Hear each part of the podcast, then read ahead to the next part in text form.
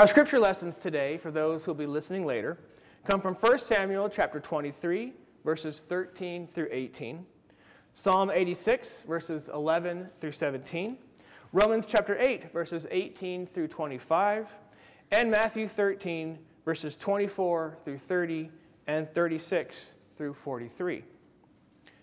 Very few people know this, but I like model rocketry. I'm not talking about the little ones that most people are used to from the company known as Estes that sells rocket engines sizes A, B, C, and D.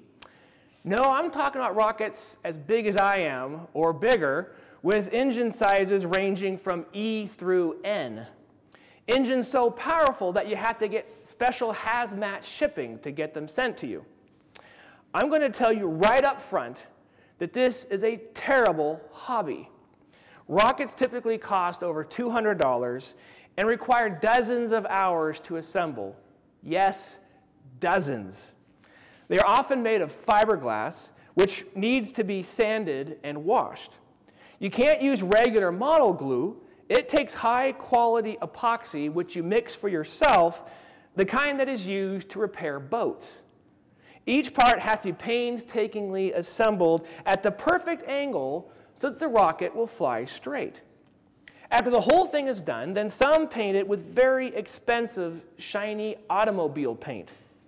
Most people even use fancy electronics to blow the nose cone off and so that the parachute will deploy, which while telling you how high it went and where to find the rocket.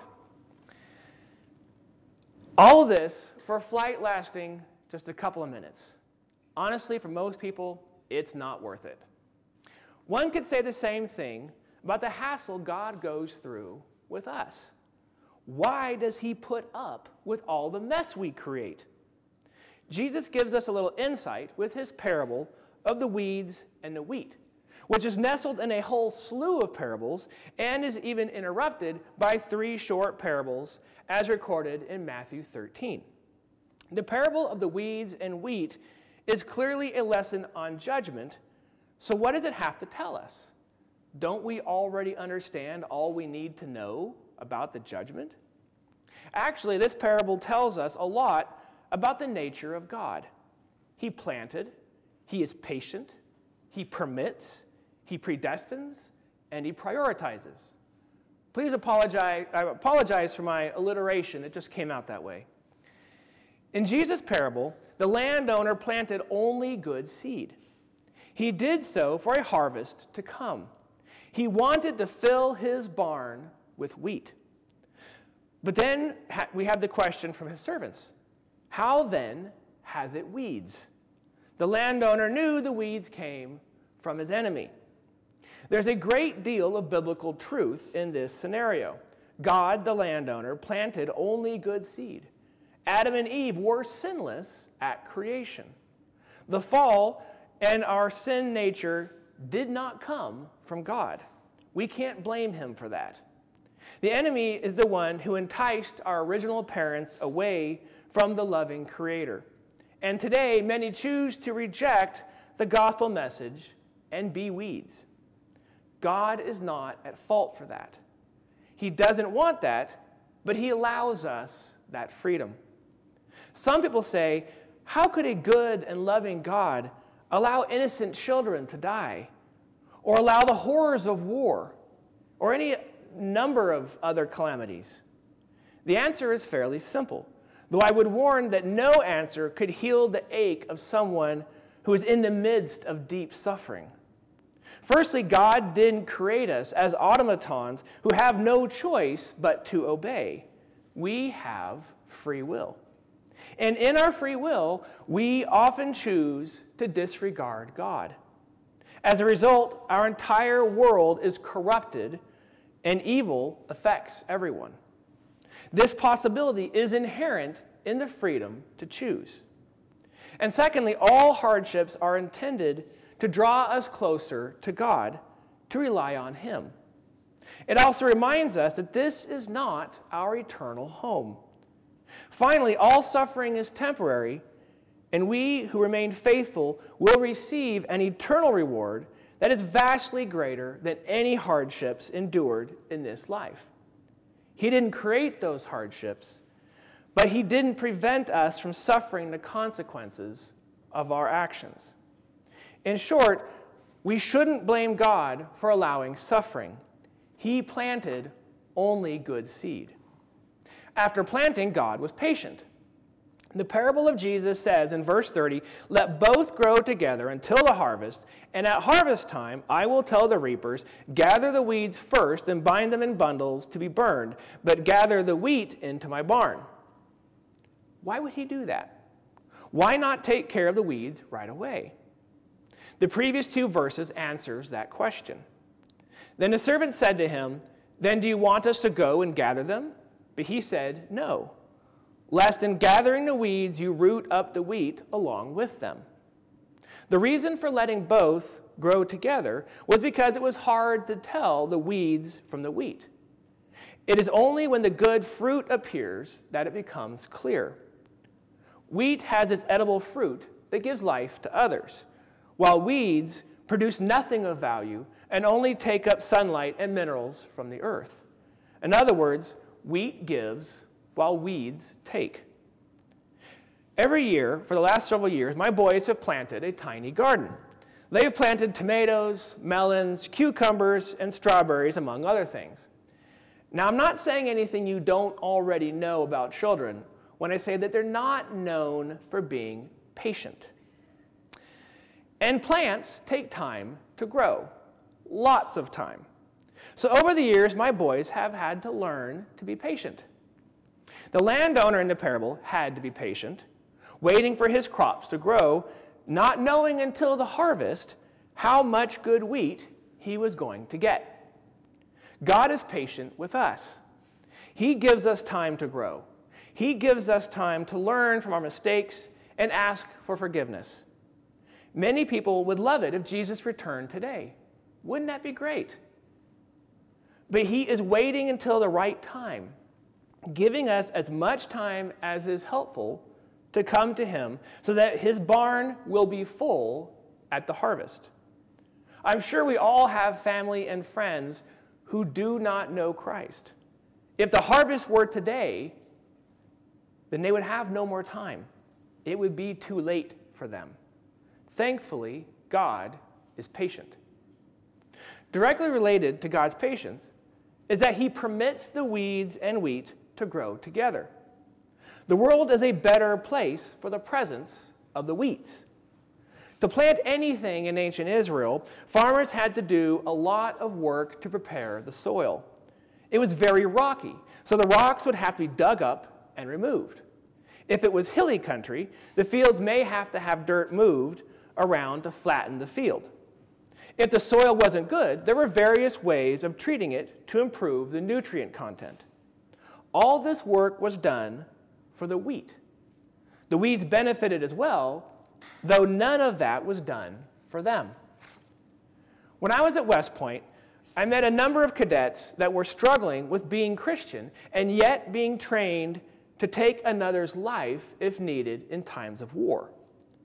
That was one of the biggest issues our chaplain had to deal with on a regular basis. I'll never forget one thing he said. Do you think the army would be a better place without Christians? The answer to that question should be a resounding no. If we are truly faithful, every organization we are part of and everyone around us benefits from our walking with Jesus. But don't the weeds hurt the wheat? Yes, they absolutely can. We've probably all had experiences where someone tried and maybe succeeded in getting us to do something we knew was wrong. We paid a price for that, if not tangibly, spiritually. It's not easy being wheat in a field with weeds present.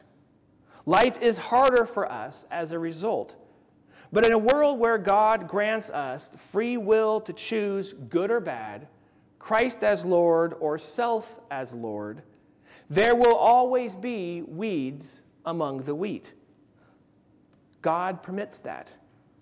As always, we have to be very careful not to read too much into this parable, but we can't ignore the message that God predestines. If we took this parable very literally, then we would say that our ability to determine our eternal destiny is no greater than it is for weeds to become wheat. Two kinds of seeds were planted, and every seed planted by the landowner grew up to be wheat, while every seed planted by the enemy was a weed. At no point can weed can a weed cease to be a weed, and neither can wheat cease to be wheat. Theologically, this is known as double predestination. It's the belief that if there is predestination of some to heaven, then there must also be predestination of the rest to damnation. While some Christians might agree with these statements, this isn't what this parable is teaching. Predestination is not the point of this parable any more than you can say that Yahweh was taken by surprise that some people chose not to follow him. Verse 25 says, The enemy came while everyone was asleep. Is God taken unaware? That's reading too much into this parable, more than was intended. However, there is a hint of predestination that we can take from this parable. There will be a harvest in the eschaton. Some will receive their eternal reward, while some will receive eternal damnation. That's indisputable from this text and many others. And there are plenty of references to predestination in the Bible. What are we to take from that? After 400 years of Calvinistic influence on the church, it would appear to some that either one has to deny predestination altogether or accept double predestination, though at the same time we rail against the seeming unfairness of it all. We want to choose. Doesn't our experience tell us that we chose Christ of our own free will? I don't find clear evidence in the Bible for individual predestination. However, there is clear predestination of the church. In Matthew 16, 18, Jesus said, On this rock I will build my church, and the powers of death shall not prevail against it. Jesus promised us that his church will not fail. That's predestination. The wheat will be gathered into the barn. That's guaranteed. So while the parable says nothing about the predestination of individual souls, it is clear that the field isn't entirely weeds. The last P is that God prioritizes. Why did he do all this? What's it all for? It's all about the wheat. The landowner didn't plant seeds for the weeds. The only reason he went through all this trouble was to fill his barn with wheat. And as our passage said today, in eternity, the wheat will shine like the sun. In the parable, this is analogous to Christians being with Christ forever in eternity. That's what this is all about. Christ's love for us means that not only is it worth the effort to obtain the harvest of good wheat, but also that the wheat is worth protecting. Remember, when the servants asked the landowner if they should pull the weeds when they first started to grow, the landowner said not to, lest in gathering the weeds you root up the wheat with them. He didn't want to risk harming the wheat because it is so precious to him. The wheat is valuable and must be protected and allowed to grow among the weeds until the time is complete and the fruit is revealed. In this parable, Jesus reveals the nature of God and says to us, You are of the greatest value to me. I love you and have done all this for you. But until the end of the world, there will always be weeds among you. Stand firm, because I have predestined my church to victory. No other message of the world can compete with this or overcome it. You can ignore all the negative messages you perceive, whether it's about your lack of talent, education, wealth, or good looks. That's just the weeds talking. Through communion, we experience our Lord's message of love. We also demonstrate that we are Christ's victorious church. Through faith in Christ, you are wheat and are intended for our Father's barn. In the name of the Father, and of the Son, and of the Holy Spirit.